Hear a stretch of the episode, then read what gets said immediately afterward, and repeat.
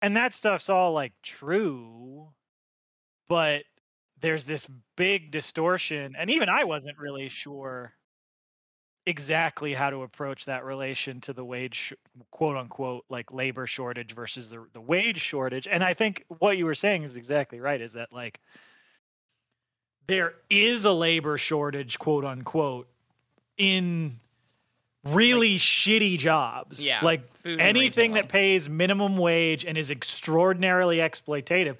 They want as many people to take that, you know, awful pill as possible. And then they've smeared it on everything, like you were saying, to say that, oh, there's actually labor shortage, quote unquote, everywhere. And that's why we have to end benefits for people. Did you know that there's a labor shortage in the military and that you could sign up today to get your college provided because we won't provide it otherwise? Yeah, that's what they're gonna fucking do. They're gonna do that shit. Like, ugh. It's, yeah, because I, like, to what you were saying, I saw that there was an article or something that somebody had written that's been going around Twitter about like they applied to something like 60 entry-level jobs and only heard back from two. You know, apparently the Facebook group, a group where no one wants to work, is cited in that article, I think. Hell yeah. That's awesome. Which is a group where I've gotten a couple of my memes recently. It's a pretty good, pretty good group.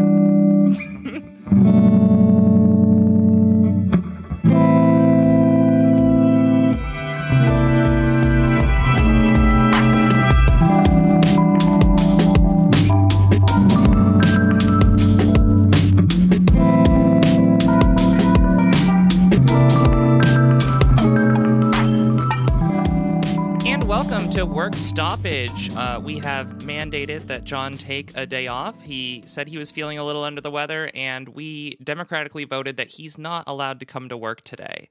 That's right. So he has a mandated day off of the pod, and so if you'd like to support John in getting better, you can go to patreon.com/workstoppage and throw us $5. It definitely helps, you know, pay our bills and things like that. It's not a lot, but it does, every little bit helps. And otherwise, you can share our content, follow us on any of the platforms. But I guess we should get right into the news. We're going to be following up on the IATSE strike, which is, you know, it's one of those things like it's rapidly developing, and there's kind of a lot of stuff going on, and it seems like the strike is still possibly going to happen, but there's so much like consent manufacturing around all of the articles. Like, look at all these benefits. Look at this giant list of great things. And what it is it's basically an itemized list of all the different ways in which they rose wages specifically, and not really a lot else. Yeah, absolutely. Because so as we, you know, talked about and on our last episode, but also has been, you know, one of the few strikes that, or potential strikes, that's actually gotten a lot of mainstream coverage because of its size. Everything going on with IATSE has actually been, for once, you know, the rare labor case that's actually been in the spotlight, even, you know, alongside other big strikes like Kellogg's and John Deere. And so I feel like there was almost this sense of disappointment online. Again, this is impossible for me to compare to like how people within the actual locals in IATSE actually feel, because it's just relating to this via Twitter, which is, as I've said many, many times, is not real life and is a terrible platform. Yeah, that's true. I mean, we have seen some like workers. I think I saw a TikTok video of someone being like, "Oh yeah, how about all this? You know, this all this time off. How about 8 hours off a day?" You know? Yeah, well, and that's the thing. It's like, it's been, everything that I've seen about it has been either really strong one way or the other. You've got the stuff coming out of more, I guess you would say more like Hollywood press type agencies, where they've been reporting on stuff from IATSE, where it's mostly based on statements from IATSE itself. That tends to be like, hey, you know, the pressure caused by the workers having such a unified strike authorization vote and the threat of completely shutting down Hollywood forced the companies back to the table, and they were able to get almost everything that they wanted. And then I've seen all this other stuff from, you know, individuals, but also from relayed through to the labor reporters that I follow. And also some stuff, you know, from specific IATSE members who have been tweeting stuff out about this that are like, this is a complete betrayal. This doesn't address like any of the key features. And I think the specific details that we have right now that are important is exactly what you were getting at, Lena, that the agreement and the details that have been put out do increase wages for workers. And in some cases, like the poor, like the lowest paid workers based on the current contracts, in some cases, which I believe based on what I've read is basically like the lowest paid workers who had been working on streaming services and had been getting those streaming exemptions would under the new agreement, if it is ratified, get a pretty large increase in their wages. They were saying some places, some people would see as much as a 62% wage increase, although that's to $26 an hour, which, you know, $26 an hour, that's fine. But like, if that's somebody who, like, you're living in, you know, Southern California, that's not, you know, that's not some incredible upper middle class wage.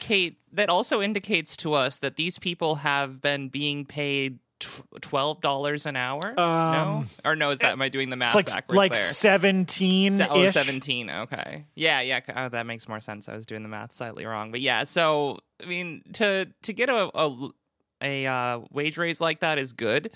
But if these people are doing this incredibly hard job and have been for a while, I think that one of the things that should be considered are, you know, like almost back pay in a certain sense. Sure. Like the wages need to be making up for the fact that the wages have been so low. Right. And that was one of the things that we kind of saw in the Nabisco strike, where they had that $5,000 ratification bonus, which essentially is serving exactly as what you're saying, basically as a single back pay. Payment to workers. Right. But to your point, though, the specific thing that we talked about last episode, the thing that was hammered on the most in all of the pre-strike stuff, all of the interviews with different, like, workers from different locals, has been the understaffing problem, which, you know, is the corollary to the overwork problem, which is that because they don't want to hire enough people to work people the normal amount of hours, everything is set up so that the company can just, the production companies can just pay basically peanuts as far as penalties to skip breaks, force people to work, you know, 12, 14, 16-hour days. Well, and even in the list, there was one where it's like, after the third violation, there's a, you know, some sort of wage increase. It's just like, wait, what about the first two violations? Yeah. And so, like, the new agreement raises wages for everybody, although some folks are only going to see a wage increase of 3%, which is less than inflation. Like, that's less than inflation in some normal years, and especially this year when, and this is something we'll see in some of the other stories we're going to cover, but like in a year where inflation on average is over 5%, a 3% wage increase is a pay cut. That's not a wage increase because you're not keeping up with inflation. Yeah, definitely. We're going to get to a point later. I mean, I can maybe get to this point, is that like all things should be adjusted for inflation. Like that should be like you can maybe do like this year because you know kind of what inflation is going to be, and then like set a wage increase based on that. But all future raises should be based on inflation. It should be inflation plus, inflation plus. Yeah, and the critical thing that folks kept pointing out in there was not just that the wages were low, and this does seem like they did do a good job at that, and it does increase meal penalties. So the penalties that the companies have to pay when they skip these breaks are higher, and in some cases quite a bit higher. But while it does set a mandatory, because this is the other thing they'll talk about, it's a mandatory turnaround time of at least 10 hours. But a large percentage of IATSE workers already had that as their minimum turnaround time between shifts and wanted 12 hours or more to prevent, you know, people from being overworked and getting exhausted and crashing their cars. And including mandatory weekend amounts of hours of, I believe, 54 hours for people who work a 5-day week, or 32 hours for people working a 6-day week. Actually, it's 5 days in a row or 6 days total in a week. Yeah, that's it. That's what it is. But those are not that different than what already existed. And at no point in this agreement do they actually mandate that instead of just taking a break penalty, you actually have to give the people the break. It's just raising what the penalty is monetarily. And so fundamentally, at least from the details that they've released, which hasn't been the full contract, it's just been some pieces of it, and that stuff's still trickling out now. I haven't seen anything in what they've released that actually forces production companies to address the understaffing issue and actually address like what it seems to be the root cause of most of what a lot of these folks wanted to strike over. Well, it reminds me of our critique of OSHA and how, you know, the fines are bullshit or whatever, but it's like they took that point and they're like, okay, so we're going to increase the fines. And we're just like, no, you need to actually give like recourse to these workers when they are abused, and they need to have actual like control of their working conditions. When things are bad, you need to like force a union on the company or something, or like literally give the company to the workers. I think that this capitulation shows the limitations of just like monetary benefit, I think.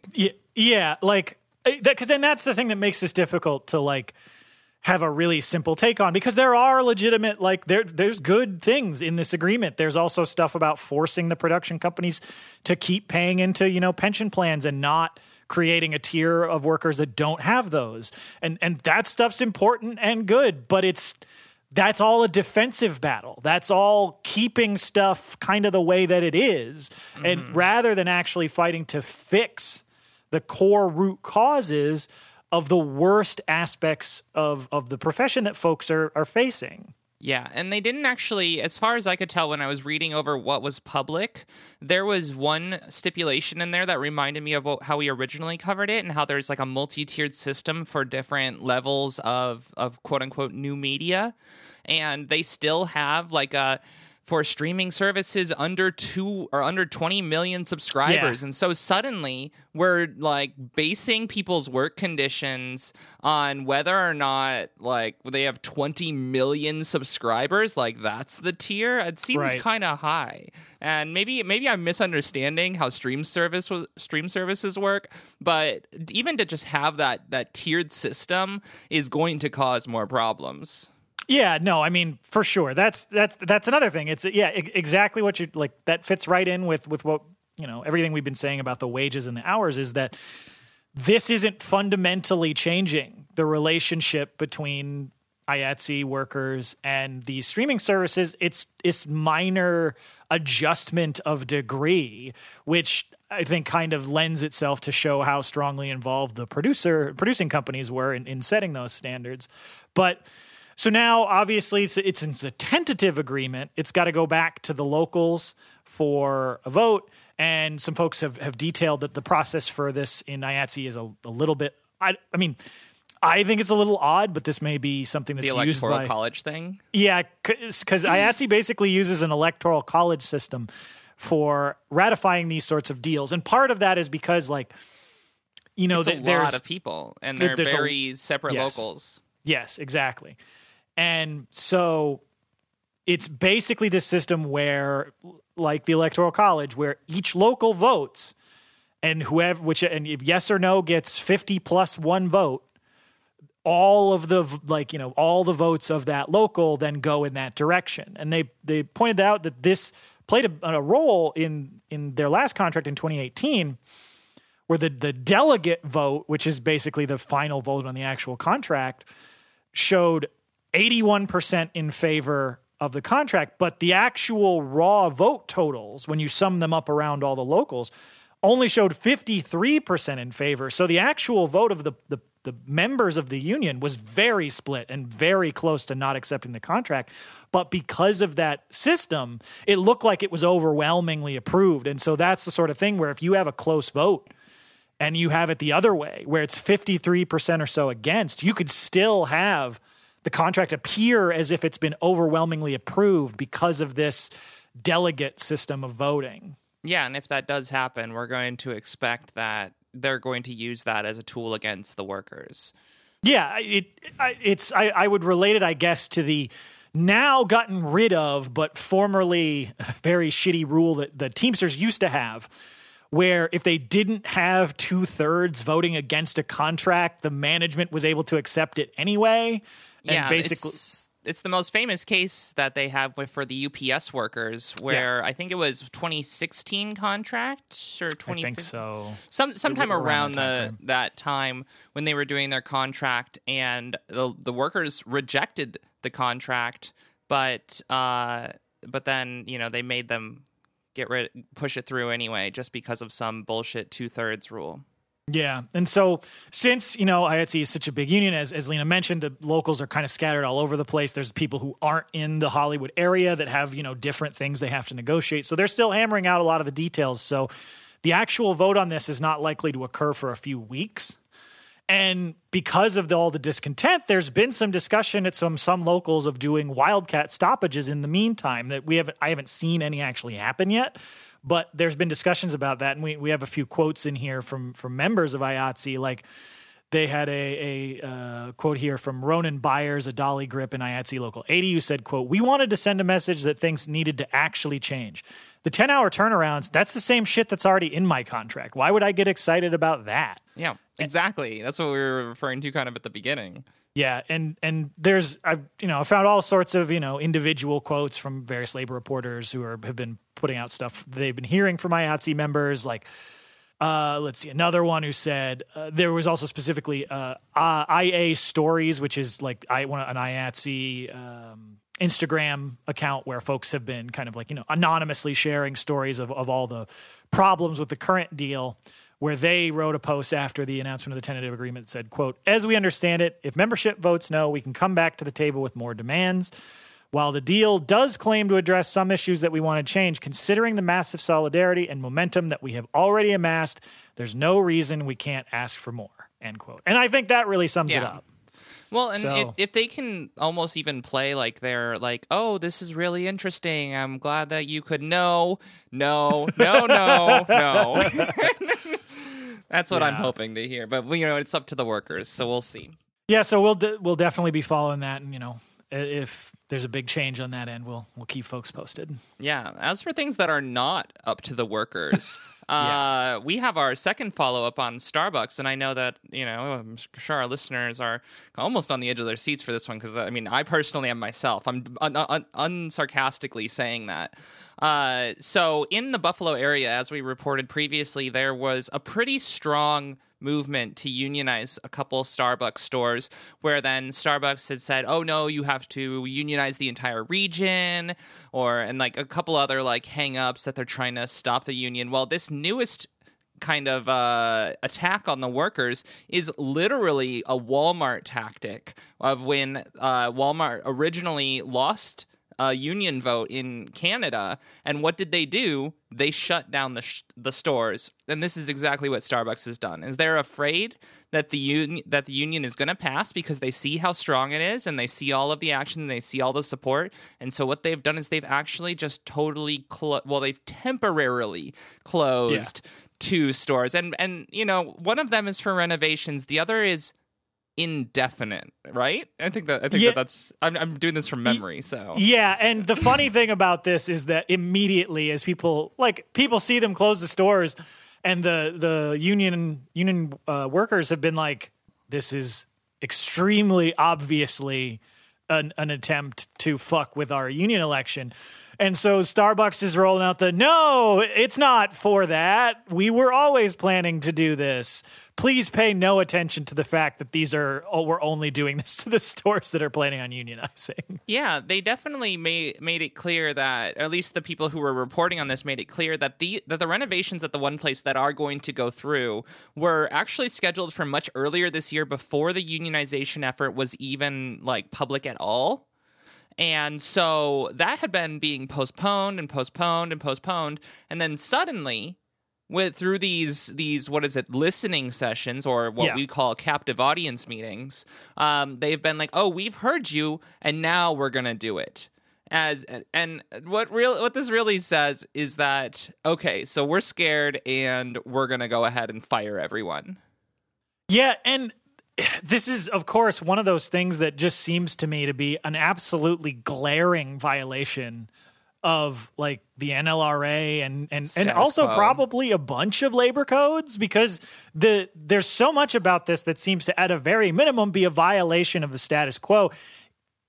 just that, if not actually, you know, direct interference in the election, because they'd specifically targeted, like, because the unionizing folks had specifically decided, we're going to try and unionize store by store so we can concentrate where we have our strength, which is a smart tactic. That makes sense. And then Starbucks is turning around and saying, oh, we're not firing anyone for being a union organizer. We're not, you know, persecuting the people. We're just, you know, breaking up those work units and scattering the people to other locations and disrupting people's lives and permanently turning one of the stores that was going to unionize into a training center, claiming that, hey, no, we're doing this because of what the workers told us. It just so happens that the store that we're turning into a training center is one of the ones that was going to be union and had, you know, some of the highest percentage of likely union votes. Yeah, well, I mean, it's like, oh, well, no, y'all are so smart. Clearly, you know, you're so well organized that we need you to go and train all of these people. Right. But this is the exact same union steward to management pipeline that we see in places that actually have their unions, where they try to take some of the most powerful leaders and co-opt them into management through things like wage increases for the individual and not for all of the workers, and other sorts of kind of tactics that separate the workers who are actually doing the strong union work. Yeah, I mean, like, there's a ton of parallels here, like in the economic struggle here and the way that Starbucks has tried to co-opt this to neutralize the movement, and the way that you see, like, the Democrats operate to try and co-opt and defuse, like, social movements. But, and specifically, like, in addition to closing these stores, like, I mean, we've reported some of this stuff, but, like, they've had Starbucks regional managers and executives have been in the Buffalo area around the clock, as you know, saying, holding captive audience meetings and flooding the stores with new hires. And part of the reason behind that is now it's like, oh, so we've massively inflated the bargaining unit size with people who are new and so don't know you and aren't, like, steady in their job and are going to be, like, you know, more scared of being fired than somebody who maybe who's been there for a while. And so, like, there's been plenty of reports from the Starbucks Workers United who have talked about how, like, these tactics have been very, obviously very intimidating and threatening, but at the same time, for a lot of people, only cementing the motivation even further for why they do need a union. So I don't know what recourse is going to happen, because, I mean, it's likely that an unfair labor practice is going to be filed, but we all know how long that takes. I mean, right. Maybe they'll try to get through this, like, right before they'll, like, finish the renovations right as the unfair labor practice comes down, and then but they're going to get their vote, and then the union is going to be mostly busted at that point. Yeah, and so obviously, I mean, the SB Workers United folks, their Twitter account has been fantastic. Like, if you just want good, you know, pro-union propaganda, absolutely follow them. They're doing a great job with their communication strategy. But I mean, this really does show that the idea that the NLRB, like, does anything to proactively protect workers' rights is just, like, a kind of a, if people that actually did believe in that, is kind of a sham. Because it's like, even if you get, you know, pro-union members on the actual board or in the regulatory system, there are so many things that companies can do to fuck with these elections beforehand. Yeah, it's always, it's like, in reaction. You can't rely on those systems. It's only the actual centers of organized worker power that can enforce this sort of stuff. And obviously it's a difficult thing to say when folks are trying to first form that union, because until it's actually there, until it's actually, like, being able to move and organize its power, it's hard not to say you can rely on some of these state institutions. Right, and based on the way that our country and everything views a union, I mean, the state recognition is a kind of a deal breaker for a lot of unions, just because of the way that we do our union rhetoric. Because, like, really, the SB Workers United could still maintain their union throughout all of this, even if the election doesn't happen, and they could still do actions, and, like, they probably will. I mean, they're pretty good union. It's more so that, like, in order to get good, like, or publications or recognition from, you know, any sort of mainstream outlet, they have to have state recognition, right? Which is a barrier that is there on purpose. Yeah. So we'll, you know, We're going to keep following Starbucks United, but I do think that at least it's been gratifying to see that, like, they have been on top of this stuff since, like, the beginning. They have not been surprised by any of these tactics. So it seems like their leadership and their organizing for their union has got, like, they've got pretty good heads on their shoulders. So we'll see how they respond to this. But, I mean, this is a tactic that's really difficult to deal with, the, like, capital flight sort of thing, because I was reading another story, which, like, there wasn't, enough to throw in here, but there's Dollar General has done this exact same thing, like what you were talking about, where the few times where folks have been able to successfully try and organize an election, and there's one going on in Connecticut right now, where they'll just be like, oh, okay, you won your election. Oh, shit, look at the time. It's store readjustment o'clock, and we're closing the store forever. Oops. Yeah, well, that's also, they're known for doing pop-up businesses, basically shutting things down and picking them up, doing high amounts of understaffing. I mean, I'd love to tell some of the stories I've heard from some. I guess it was Family Dollar but it's like all of those businesses are the same. Yeah, and I think still, I do think one thing though that this demonstrates, and so does, I mean, a lot of the stories that we cover. But and people have been making this point. A lot of, like, labor journalists, I know specifically Hamilton Nolan's written about this, but it's not just important. Like, it's not just enough to have, like, unions, and even well-run unions. They have to be mass organizations. They have to be large. You have to be able to get the most people unionized, because then companies can't just do that. They can't close stuff and move it around in a shell game to try and play it against workers if most of the workers are already, organized. That's because in the same way that we need our collective power at an individual shop to be able to match up against the power of the owners, you need it on a broader level. And in addition to, the political angle of that with a party, you just purely from the trade union angle, like, if you've only got 8% of the workers organized, even if you've got a really good organizational apparatus, that's still 92% of the workers that these places can still go after. And so it's really vital that we use the momentum and any sort of stuff that we get out of these events, like, Striketober, to build and grow all of these unions. And hopefully that's, one of the primary things that they're focusing on right now. Well, and that sentiment leads us really well into our next story, with the minority group being oppressed because of, a little bit of lack of solidarity from all of the other workers. And maybe I'm, reaching a little bit there, but there is a pretty... So this happens at a lot of tech companies. We're actually going to be talking about Netflix firing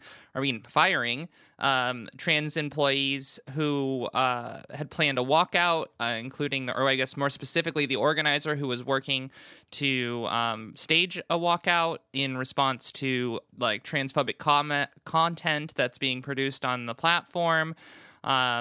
It's just, it's really tough when, you have, it's like the Spotify workers when they were, I would almost like to look into back on what that, because now that I'm thinking about this story, I'm thinking about the Spotify workers who were protesting the Joe Rogan podcast, and I don't even know what came of that. Now that I think about it, I need to look back on it.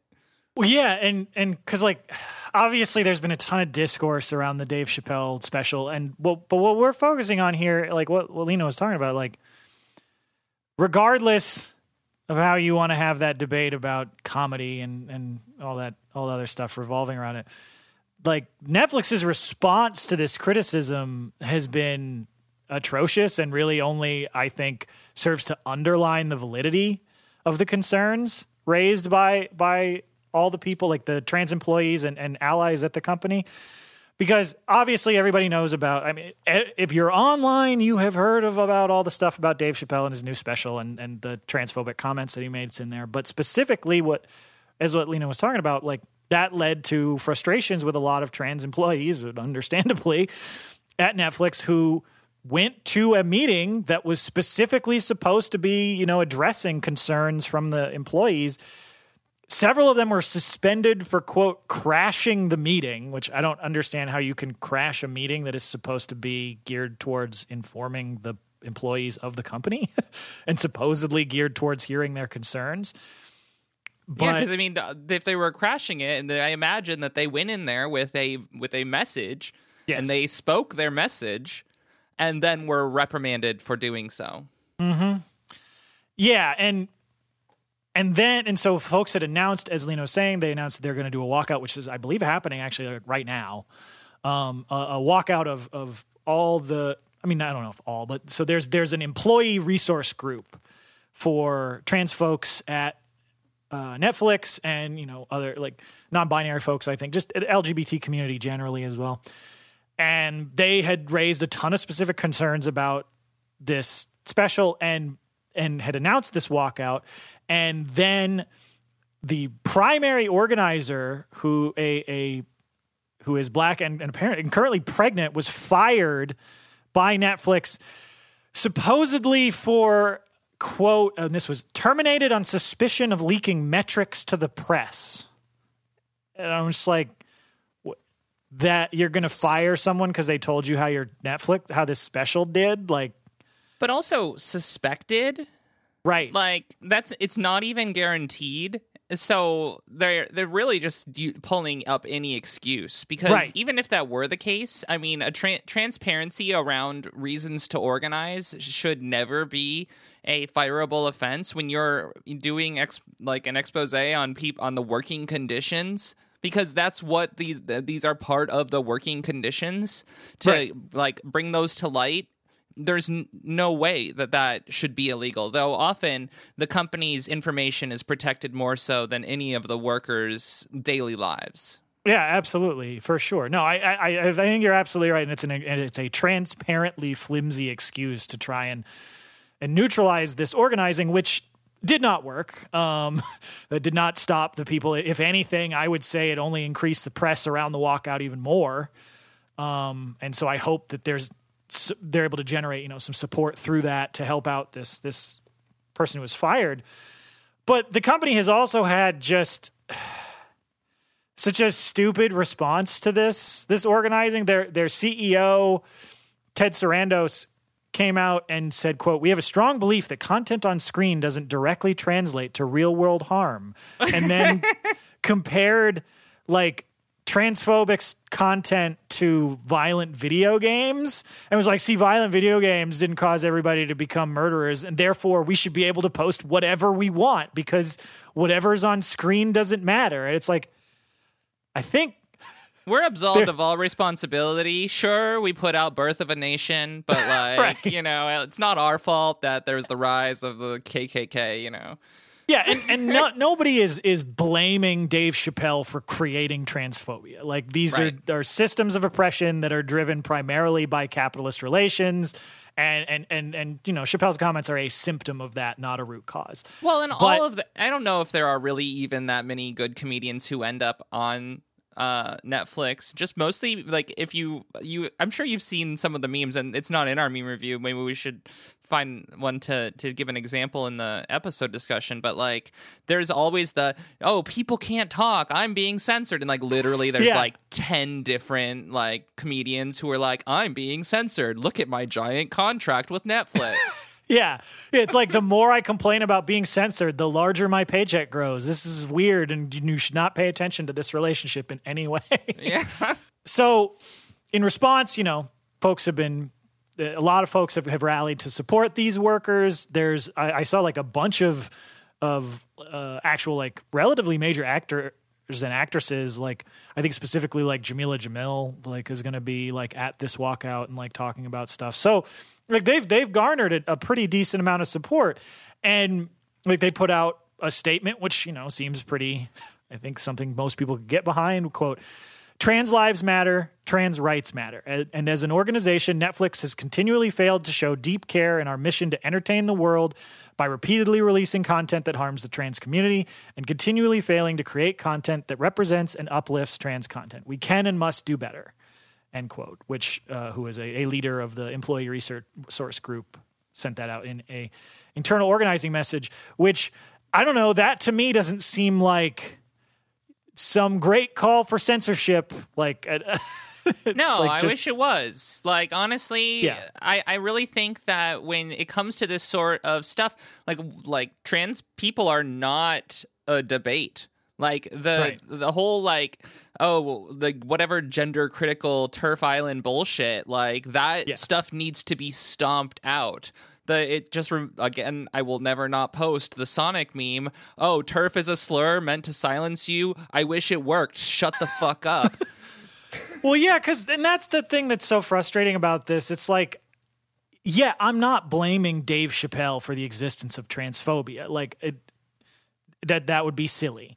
But that doesn't mean that then, therefore, hosting transphobic content and blaring it out to millions and millions of people is a harmless act, in the same way that you wouldn't say that about something that's blatantly racist. It's like all of those forms of oppression interlink in the ability of the ruling class to split people apart and set them fighting against each other instead of, who we should be fighting against, the ruling class. Which is Netflix. That's correct. I mean, we should be fighting against Netflix mostly because, like, they have way too much incredibly bad content, and it's, like, really a big problem. Right. Well, and not only that, obviously they had their special status in the IATSE contracts and other sorts of bullshit that they use to economically disenfranchise their workers. Yeah, and so on Monday, in advance of today's walkout, the organizers did release a list of demands. Again, this is the sort of thing where I'm like, if y'all had a union, you could probably ask for stronger demands, but that's another thing. But, and it's relatively simple stuff. It's asking primarily for more inclusion, asking for the company to hire a more diverse workforce, not only more trans and non-binary folks, but also more Black, Indigenous, people of color, and also, investing in content from trans and non-binary creators, and more content from Black, Indigenous, people of color, as well as revising internal review procedures so that when there is content being produced that may have the sort of thing that could harm, like, oppressed groups, that people at the company have a chance to weigh in on that and provide some sort of direction on and comment on whether or not it's the right thing for them to be releasing. Yeah, like some sort of democratic say in the work conditions.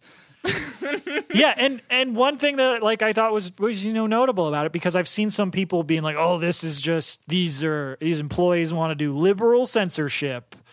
And it's like, well, again, censorship isn't necessarily bad, but they aren't calling for that. They're not calling for the company. I mean, there are people who are calling for Netflix to remove the special, and I think that's a perfectly reasonable demand. But, like, that's not what these workers are asking for. They are asking specifically to not be ignored, to not be retaliated against when they raise their concerns, and to be able to, as Lena was saying, like, have a more democratic say in how their workplace operates, which, even if for whatever reason, you think cancel culture is the biggest threat to the world, I don't know why you would oppose... to the meme I referenced earlier. Yes. I don't know why anyone would oppose those demands. So so we'll see. I mean, the walkout's happening, I think, like, literally right now. So unfortunately, like, can't report on what's happened yet. We're at, like, it's like 2 p.m. on the 20th. Yeah, so I'm hoping that they're able to rally a lot of support from the local community and actually get, some measure of democratic voice from the workers at Netflix. I mean, without an actual union, I'm not particularly hopeful about getting too much. Like I said, I mean, the fact that I don't know what happened at the Spotify thing makes me kind of think that this might fall into a similar category. I'm going to look into it, but I don't have a lot of optimism, unfortunately. Yeah, for sure. But I guess on the other hand, we can move to our international story, where we are covering a ongoing strike of 160,000 metal workers. This is a lot of people. Yeah, this is the biggest strike you're not hearing about. Because I feel like the Indian farmer strike, the ongoing biggest strike in the world, does break through the news at least once in a while beyond, like, niche media. But Yes, it's since October 5th. The largest union in South Africa, the National Union of Metalworkers of South Africa, NUMSA, have been on strike, demanding a minimum of an 8% wage increase immediately, and then, as Lena referred to earlier, inflation plus 2% for the next 2 years. Which is an actual raise. That is how you do raises. Yeah, because that's the thing is, like, it's sad, like, it's one of those things where people be like, oh, this place gives me a raise every year. It's like, was it a 1% raise? Well, that's not even a cost of living adjustment. And so that's specifically what the folks are fighting for here, an actual wage increase, and one that actually, you know, isn't a secret wage cut, because originally the employers represented by the, the Steel and Engineering Industries Federation of Southern Africa had originally, they're basically the trade group, they'd originally offered a 4% wage increase, which, again, in a year where global, like, obviously inflation is country to country, but there's an average. And South Africa's inflation has been relatively similar to the global rate and has already been over 4.5% this year. So a 4% increase is a wage cut. It's a 0.5% wage decrease. Yeah. So they have a quote in here from one of the striking workers named Sapello, who's a metallurgy technician, who said, quote, "We're suffering. I've been at this job for 13 years with no gratitude. The salary I get isn't enough. I'm in debt, and I have to support my father, my mother, my brothers, and sisters. They all depend on me." And that quote gets to the situation in South Africa, which we don't really ever hear about, because unemployment is at an insane level in South Africa right now, over 34% unemployment, which is, like, that's nuts. Like, unemployment got huge in the US at the peak of COVID and didn't come close to that. I think we were at something like 15%. And obviously that's because we didn't, you know, do enough to actually solve COVID, but 34% continuous unemployment is nuts. And that's, I think, really, like, shows why it's important to have unions of this size, because a lot of unions under that sort of situation would be terrified of striking, because the employer sector will just tell them, well, everybody's unemployed. We can just hire from the reserve army of labor. Yeah. They'll do the John Deere tactic. Yeah. But I think with the metal and steel workers industry, that obviously that it's the sort of thing that does require at least some training, so that helps them. But it's that, I think it's really the key thing, is that mass of 160,000 workers, like, all organized under one unit, that's really allowed them to do this. And this has completely paralyzed the steel and related sectors, like the automotive sector, which makes up about 5% of South Africa's GDP. And that's been largely wiped out by this strike. Like, BMW specifically had said to, you know, members of the business press, they're like, yeah, we can't get parts, so we can't actually make things right now. Yeah. I mean, like, the estimate is that the strike has cost the industry over $35 million. Now, I want to know what cost it is to, like, give in to these workers' demands, because honestly, it should be $35 million. Yeah. Well, that's the thing. It's like an 8% wage increase and then inflation plus 2%. And that's a deal breaker. Like, for these folks in the auto parts manufacturing industry, I mean, that's ridiculous. And so, like, they've tried coming back to the negotiating table. The manufacturers came back and said, oh, we'll give you a 6% raise. And the union came back and said, okay, is that real wages, or is that taking in, or is that not above inflation? And they were just like, 6% raise. Yeah. And so they basically refused to actually give the workers a real wage increase, and have continued to push for basically just keeping their wages the same, locked into inflation. And so the workers are still out on strike. And recently, a smaller union, the Metal and Electrical Workers Union of South Africa, added its much smaller 16,000 members to the strike. So you've now got over 170,000 workers on strike. And it's interesting because you've got these like kind of sort of like brinksmanship comments from both sides, where you have Lucio Trentini, who's the operations director of that SAIFSA, which is the trade federation of the manufacturers, who said, quote, given the current economic and trading conditions and economic data tracking, the performance of the sector over the last 24 months, we believe the improved offer is more than fair, equitable, and sustainable, and continued, quote, the longer the posturing and refusal to close a salary agreement continues, the more jobs will eventually be lost in an industry which should be doing everything possible to protect each and every job in the sector. So basically blaming the union for the state of South Africa's economy. Right, when I believe that the company is the one denying the workers that's correct. The conditions to come back to work, right? Yeah. Am I wrong? I don't think I'm wrong about that. No, you are correct. But I love the response from NUMSA's General Secretary Irvin Jim, who responded to that, claim from the trade association, who said that if the manufacturers don't improve their salary increase, NUMSA will continue the strike and collapse the steel industry if necessary. Good. Which, like, hell yeah. Fuck yeah. Fuck them. If they're really going to be shitty, then shitty shit's going to come. Well, because and the thing is that people might say, "Oh, that's such a destructive attitude." I'm like, the industry only exists because of these workers, like the 170,000 workers that are on strike. They're the only reason that any of those companies have any money or could do anything. So, if they're not being paid enough to provide for their families, then maybe the industry should collapse. Yeah. I'm sorry, but I don't feel bad.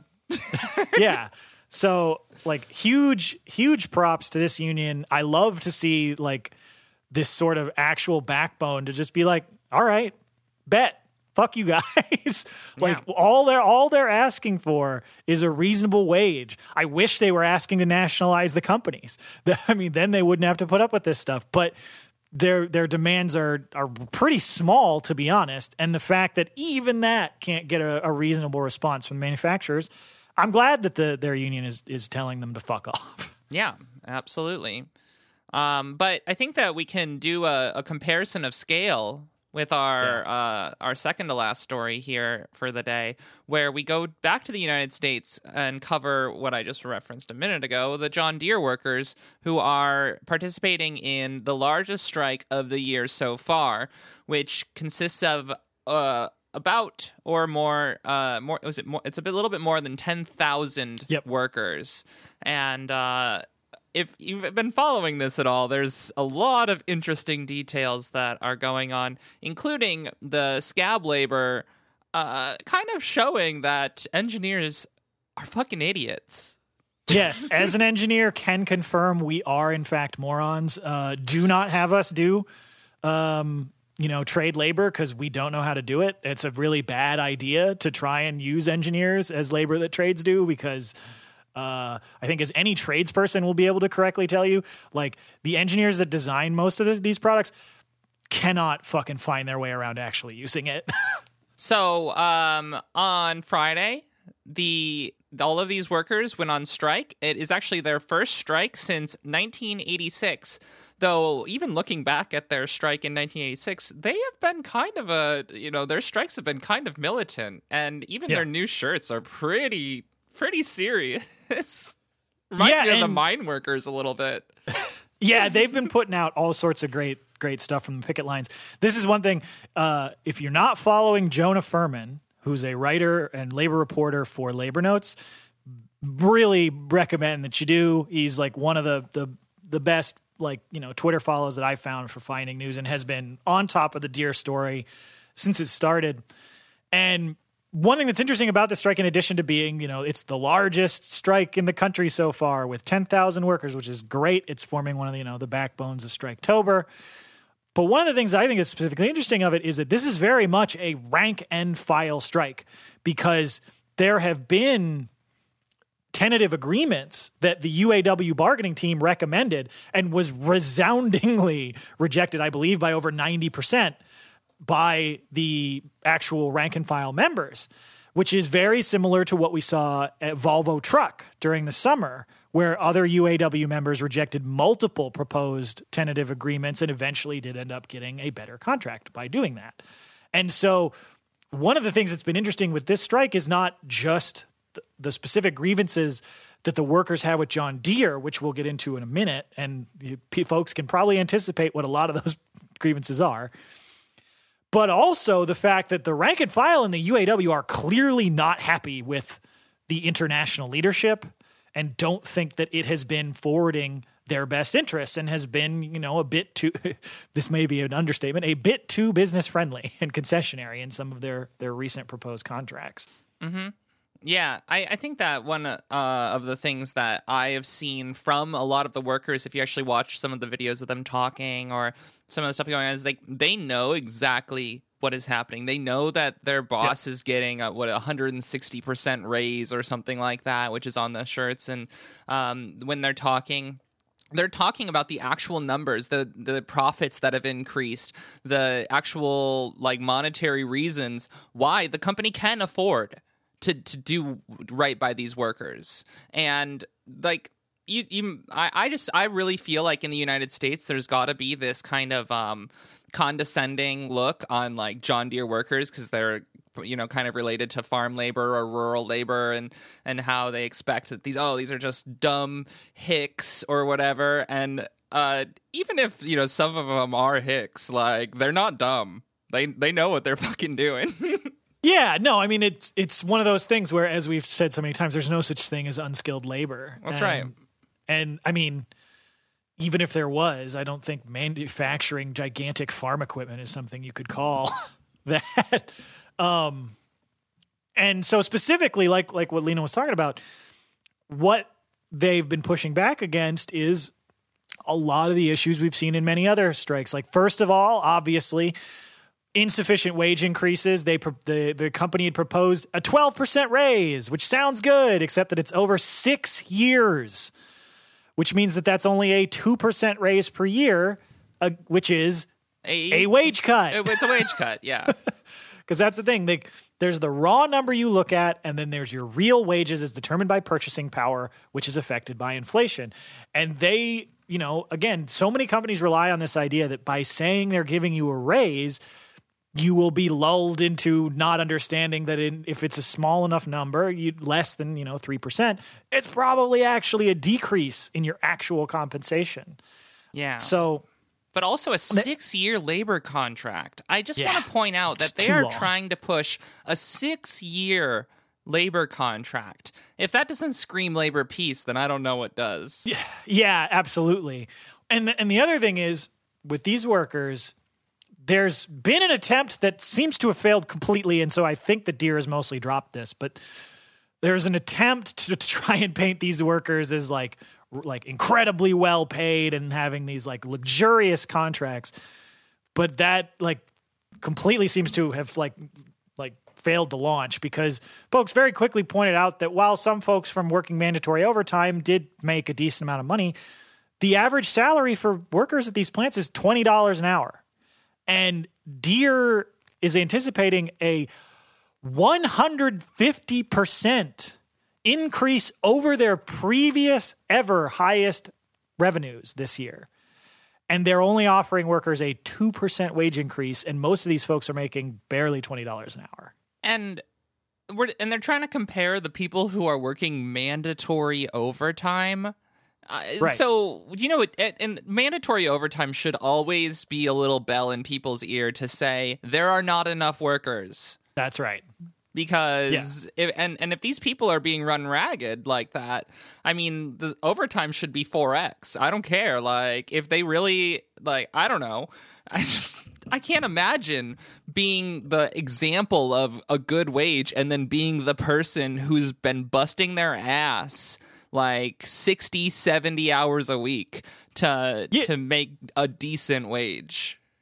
Yeah, and like so many of these recent strikes, one of the things that links almost all of them, almost every single one of them together, is the use and previous acceptance of, by a lot of these unions, multiple tiered contracts. And the reason I'm not saying two-tiered is because in this story, you have Deere trying to introduce a third tier to an already two-tiered system.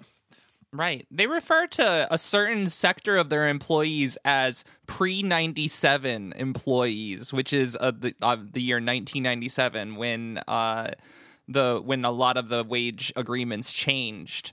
So yep. There's literally there was a two-tiered system of, you know, these legacy workers and then a lower standard for newer workers post 1997. Again, reminding people that their strike previously was in 1986. Yes. And so it took 11 years for them to basically create a contract that was adversarial to new workers, and now they're trying to ramp that up yet again. Yeah, one of the stories I saw pointed out that for some of the workers, the raises that were proposed by Deere, in addition to not being even keeping up with inflation, would represent a 6-cent raise from what the pre-97 workers, the workers who worked at Deere before they implemented this two-tier contract, it only represented a 6-cent raise from what those workers were making 10 years ago, which that tells you exactly what the purpose of those two-tiered, contracts, what that's for. And so a big part of the UAW membership's refusal to accept the proposed tentative agreement from the UAW staff was to prevent the company's proposal to introduce a third tier, to create a post-21 workforce who would not have pensions and would run up against lower wages, lower benefits, basically all the sorts of, they want to make these workers see very few benefits from unionizing so that eventually they could break the union at the workforce, in addition to just paying these workers far less than they deserve. And there was a quote in here from one of the UAW members on strike who said, quote, "This is the first time in a decade I've been proud to be part of this union. For our members, my brothers and sisters, because everyone is united, everyone has the same goal, and everyone is ready to fight for each other." And that's exactly, that's what the union is supposed to be. And that's what's so, encouraging about these rank-and-file pushbacks against these decades and decades of concessionary pro-business bargaining. Mm-hmm. Yeah. Isn't it weird how we've been you need to do rank-and-file organizing, and then suddenly there's a rank-and-file movement, and the people are like, I like my union. I don't know. Yeah, it just seems like... it's weird. It's almost like they figured out, hey, wait, this union should work for us, and because it's a union and not a bourgeois political party, we actually can make it work for us. If we actually get together, because it's like the work, as we said, the workers are the union. And so you get enough of them, you can make that union do whatever you want.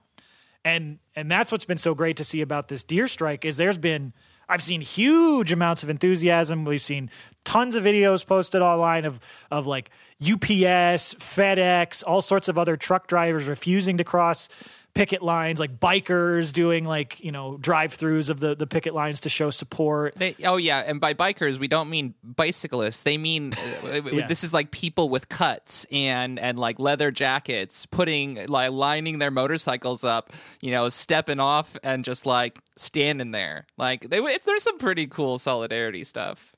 Yeah, it's been great. One thing that was interesting that Jonah Furman, the Labor Notes reporter, had leaked was he'd leaked some information that had come out from basically somebody who's basically doing intelligence, but for the business community, on the ground there. And this was a report that caused Deere stock to crater. The CBIA, the Central Business Intelligence Agency. Yeah, I mean, I could go off about that, but there have been some analysts downgrading Deere's stock by as much as 25% in response to these reports, which are basically saying what we've been talking about, that the workers at John Deere are revved the fuck up about this and are pissed off at the union leadership for these concessionary contracts, meaning that they're not likely to, go out there for a week and then wait for the, public support to die down and then really stick it to them, and they won't be able to stay. It's no, these folks are are like really invested in this. It's the whole union membership. It's not just, you know, a small leadership group, and that these folks will be in it for the long haul, which means that like, because Deere has also had some leaked strategy documents on what they're trying to do. And their goal is to get there, to use scabs to plug the gap, mostly by trying to force salaried workers like engineers into these trade jobs, which they don't know how to do. But then try and hire people and get the operations back up and running by November 15th at full speed. And that does not look anywhere close like that's going to happen. Well, I think that I don't know. It just looks like they are going to end up a little bit on the level of the mine workers. Maybe not locked out so long, but I think that the militancy really does remind me of the UMWA. Yeah, no, for sure. I think that these UAW workers they're in it. I've seen they've been getting like tons of donations to their strike fund, which it's a little different. Like when there's 10,000 people on strike, a strike fund that gets, you know, $40,000 gets a lot of money, but it's different than it's like when there's, you know, 500 workers on strike. So we'll definitely be sharing the strike funds in the show notes. Obviously, you know, if you can, please contribute to any of those or any of the other, you know, strike funds that we've talked about on the show. Yeah. But I think feel these free folks to post any that we might have missed. Like, absolutely. If there's ever something that we overlook, we really appreciate people coming in and, you know, having us issue corrections, which actually I think we do have one at the end of the episode. Yeah. And like, just one other thing, like just to specifically note the importance of these strike funds is that Deere has announced they're going to cut off the workers' health care on the 27th, which they don't have to do. They're just doing it to try and force the strike out quicker, partially because during the pandemic, there was federally subsidized COBRA benefits, which is just – COBRA sucks. It's fucking terrible. It's way too expensive. But it was something that workers had access to with these federal subsidies. Those subsidies were allowed to expire by Congress on the 1st. So now if workers lose their health care and want to get COBRA, it's basically so prohibitively expensive, it's nobody can really afford it. And so that's a big part of what these strike funds stuff can do is, so if you have folks that do, you know, need access to healthcare, they're able to actually go and do that because of things like these strike funds. So that's the sort of stuff just to emphasize like the importance of supporting this sort of stuff. Like I've already, you know, donated to a couple of those, and I definitely, you know, anybody who can, I recommend it. Yeah. Yeah. And I mean, like, I'm hoping that, you know, at some point our show is going to be able to have enough money to start contributing to some of these projects. Because really that's another one of at least a goal. We haven't voted on it yet, but we're going to vote on it soon. Yeah. And speaking of voting and workers, I don't really have a good transition for this one, but our last story this week is yet another new union, folks, this time in an area that we haven't really talked about before because they are the first union that we're aware of anyway in the tabletop gaming industry, where the United Paizo Workers just last week announced the formation of their union affiliated with the CWA. And this is I believe it's just over 30 workers at Paizo, which is the company that makes tabletop games like Pathfinder, Starfinder. They're one of the you know, bigger names. Dungeons and Dragons-y kind of stuff. Yeah, like Wizards of the Coast is the big name that everybody knows because they own D&D, they own, you know, Magic the Gathering and all that stuff. But Paizo is like the other big name in there. And so this is an industry that's, you know, pretty niche. It's not that big. Like this is a big deal because if they can get a union up and running at Paizo, no reason I couldn't see one showing up at Wizards of the Coast, and that although would be that's Hasbro. A huge portion. Yeah, no, I know they have a lot of corporate resources. They're actually headquartered right here.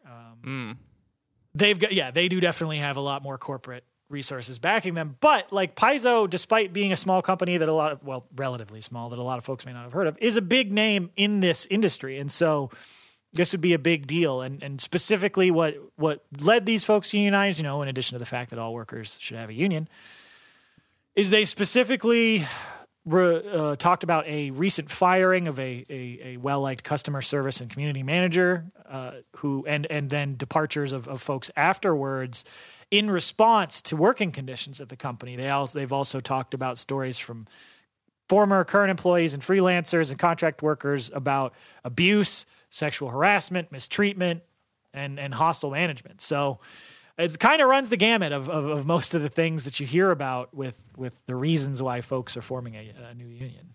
Yeah, when I see things like they had someone who was fired that they liked, it reminds me of one of the rules that we have at our co-op, which is being able to recall management. I think that is something that all workers should have the power to do, because if management fires your favorite, friend at work or whatever, you know what? Fuck management. Well, because that's the thing is like if the purpose of management is to make the place run better. And if they're firing people for some petty bullshit, then even from the business's perspective, the management isn't doing their job. And and really it's just the workers working in the benefit of everybody to make sure that doesn't happen. Yeah. But absolutely. Like the workers mentioned in their statement announcing their union that, quote, Paizo's workers are underpaid for their labor, required to live in one of the most expensive cities in the U.S., and subject to untenable crunch conditions on a regular basis. And to get into that, what they're talking about, like, they are not kidding, because there were sources in this Wired article that I was reading about this, that Paizo is typically offering between $35,000 and $40,000 for a full-time employee in Redmond, which is a suburb of Seattle. And like, so you want people to make $17 to $20 an hour living in, a suburb of a pretty fucking expensive city to live in. Yeah.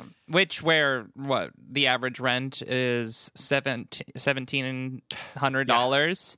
Yeah. That's pretty unreasonable to expect that these workers who are in a company that is actually pretty big for having so few employees, that they are real, that they're only paid so little. It's ridiculous. Yeah. And then you have the audaciousness of this CEO and co-founder of this company saying that she didn't understand why the employees complained about poor working conditions. In fact, they recall her saying that they should be honored to work on Pathfinder because others would do so for free. You know what? All right. This one always pisses me off, and I know I bring it up often enough, but I have almost quoted that bullshit so many times, because working in like art industry or other sorts of like media manufacturing, that's exactly what they tell everyone. It's like, well, I could get someone to work for free, so why don't you just grovel? Here are your crumbs. Go away, peasant. Yeah, no, I mean, we heard this shit about the workers in the IATSE strike. Obviously, this is rampant in the games industry. Like, we heard that all over the place associated with the attempted organizing at Activision Blizzard.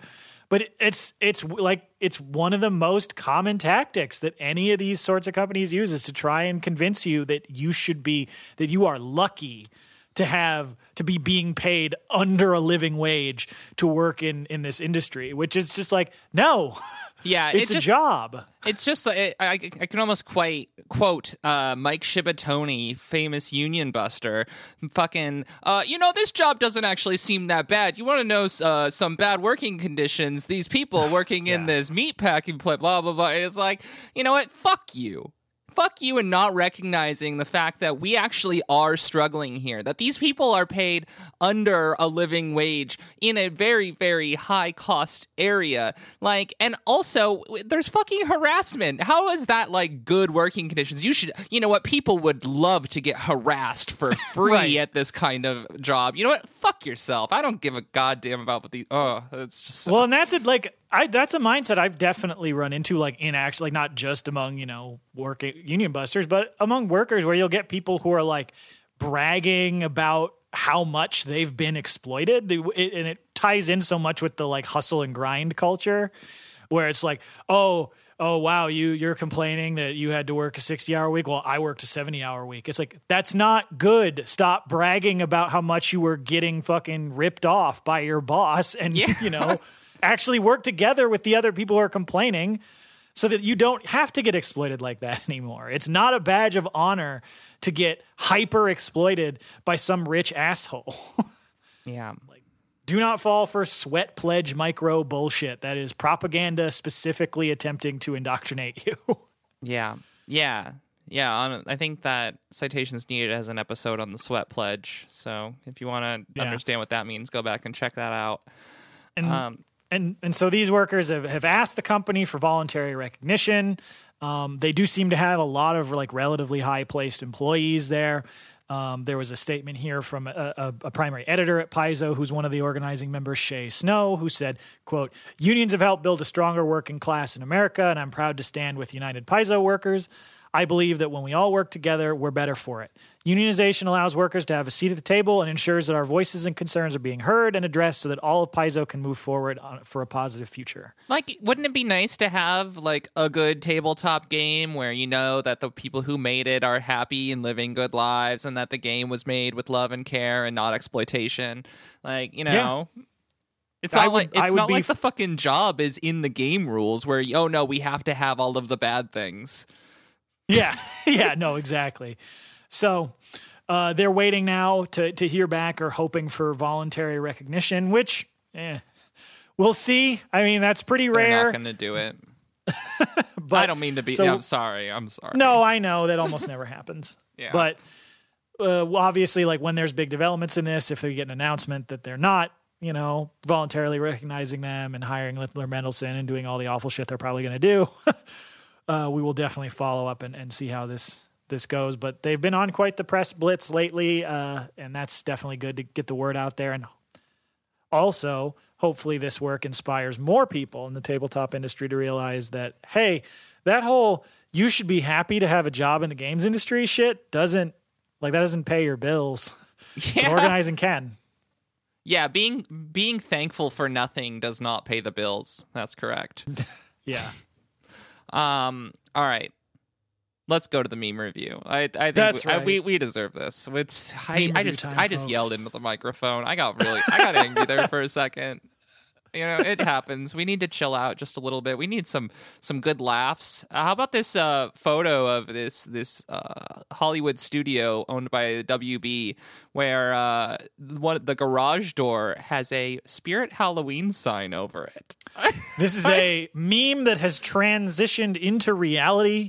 I really do love this. This is a tweet from somebody who pointed out that, like, in ahead of the, like, this was from last week before the tentative agreement, but like in advance of a potential strike, you've got all these workers being like, damn, look, it's shut down, it's already turned into a Spirit Halloween. Yeah.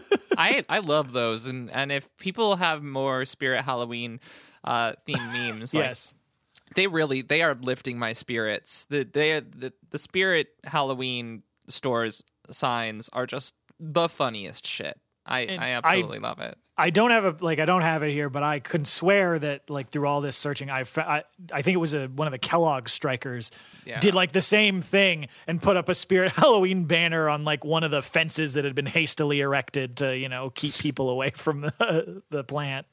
Yeah, well, and speaking of keeping people away from the plant, our next one is actually just a piece of IWW agitprop. Just says, "Don't scab.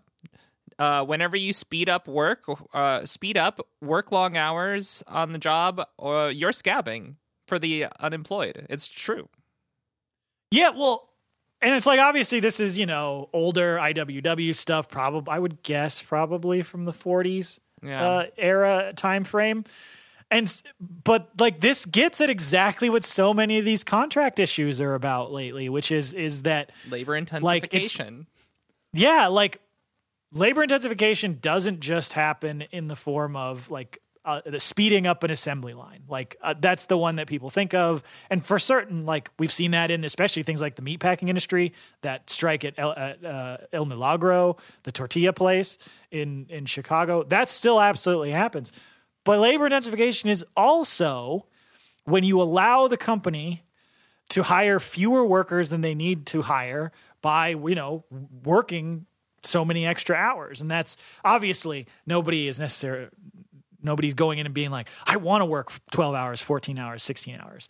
But like, that's why it's so important to have a union and push back against that shit and not let the company do it, not only for your own benefit, not only for the well-being of you and your coworkers, but also because of the fact that by that when the company is able to do that, to intensify labor that way, they're able to continue to maintain the size of the reserve army of labor, the unemployed, that they want, which they're then able to use as a counterweight against you and your coworkers in your organizing by saying, well, yeah, we get that you really want these raises, but you've got all these people out there, you know, out on the street that are unemployed. We could just hire any of them. They would absolutely work here without the raises. And so that's why, you know, it's another reason it's so important to stick to your guns on these negotiations. Yeah, it reminds me of the work how much you're getting paid. Slow, like barely do your job. Yes. Absolutely. That's because that's the thing. It's like that other one that we talked about a while ago. You want wages for nothing. You want labor for nothing. That's right. That's right. That's this next one. I loved it. This is made by good friend of the show, Ethan. In response to a very real and bizarre incident that happened on the Deere strike that Jonah Furman was tweeting about, where scabs coming into some of the Deere plants are coming in literally wearing Jason Voorhees hockey masks to hide their identities from strikers. Yeah. And like, first off, that should be a really big murderer masks. That should be a big "Are we the baddies?" moment. Like, but so in response to that, Ethan has made this excellent meme where it's a modification of the Freddy vs. Jason movie poster, but it's instead of Freddy on the one side, it's Scabby the Rat. Yeah, and it's labor versus Jason. Yeah, I love really it. Good. Spooky season. It's Striketober, merging together with the incredibly bizarre shit that these companies are doing to try and get scabs to come in and help them break these strikes. Yeah. And then our next one is a Star Trek meme, though I have said many times before I'm not as familiar with Star Trek. I did really like this one. This is, I guess, well, Dan, you probably know these characters, so I'm going to let you read this one. So this is Worf and Dax. This is a Deep Space Nine meme. So you've got them sitting, I think this is in Quark's bar on the station, and Worf is just out here and he's saying, "It is not possible to be both a winner and a loser." And Dax responds, "What about employee of the month?" And then it looks at Worf and he's just like doing a double take, looking one direction, looking the other, very puzzled, very frustrated. You are an employee and you did such a good job that they are commending you? Think emoji. Yeah. Yeah. That's very the emoji. Yeah. And this last one is a nice, like, free-form meme. It's just a nice rainbow in the background with a bunch of text. It's very pretty. It says, "Anything is possible." I love that. It makes me feel very good. You know, anything is possible. One of the things that is possible is you can lie on your resume, Photoshop pay stubs for rental applications. Life is short. You're literally paying rent on stolen land with money that isn't even real. Fuck them. Like, that's correct. Yeah.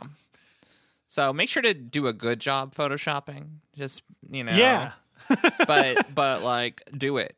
I encourage people to do that. Yeah, also, if you have to put down references on your resume, there's nothing that says you can't put your friends. Yeah, and just lie. Say they're people who used to work there. Exactly. They say, "Oh yeah, this is my boss. You can reach them at friend's phone number." That's right. Well, that's the meme review this week, and as Lena was referring to, we did have a quick correction to something from last episode where we talked about the Voodoo Donuts case, where folks had been, you know, ordered to be rehired. We had originally reported that was a actual ruling from the NLRB, which is not 100% accurate. That was actually specifically that the regional director of the NLRB had found merit of the charges of the unfair labor practice by the employer and is trying to reach a settlement, which includes, you know, rehiring workers, et cetera. Yeah. So if the settlement fails, then the region will issue a complaint, set a trial date, which would be months down the road and subject to appeal, which could be a year or more to play out. And so this is a potentially a long process and the system working as designed to continue to fuck over workers as much as possible. So it's not quite the immediate benefit that we'd originally made it out to be. And while it does look like there's a decent chance because of how obvious the violations were and the fact that you do have this initial finding of merit from the regional director that some of these workers will be rehired and get back pay, but it's going to be a long torturous process for them to do that. So, and we really appreciate one of the members of Donut Workers United who got in touch with us after the episode to provide that clarification for us. Yeah, absolutely. Well, and I mean, I'm going to do the plugs, but then it's just going to lead me right to what I really want to say right now. But, you know, if we appreciate your support, for one, absolutely. And if you can't afford to support the show, go ahead and share the episodes on your social media. Talk about what your favorite stories are. You know, let people know about us. It really helps us out. If you'd like to, you know, monetarily support us, go to patreon.com/workstoppage, throw us $5. That's the only tier that we offer. If you want to do more, you can, but you know, that's how that works. Join us in the Discord and you can get some of these updates a little bit faster. We have a really great news feed full of worker stories that don't quite make it into the episode, and you know, give us a review. Follow John, who, you know, we all wish him very good health, on Twitter at Facebook Villain. Follow us at Work Stoppage Pod, and listen to Beep Beep Lettuce and Red Game Table. And as always, we will see you next time. Labor peace is not in our interest. Solidarity forever. Solidarity, everybody.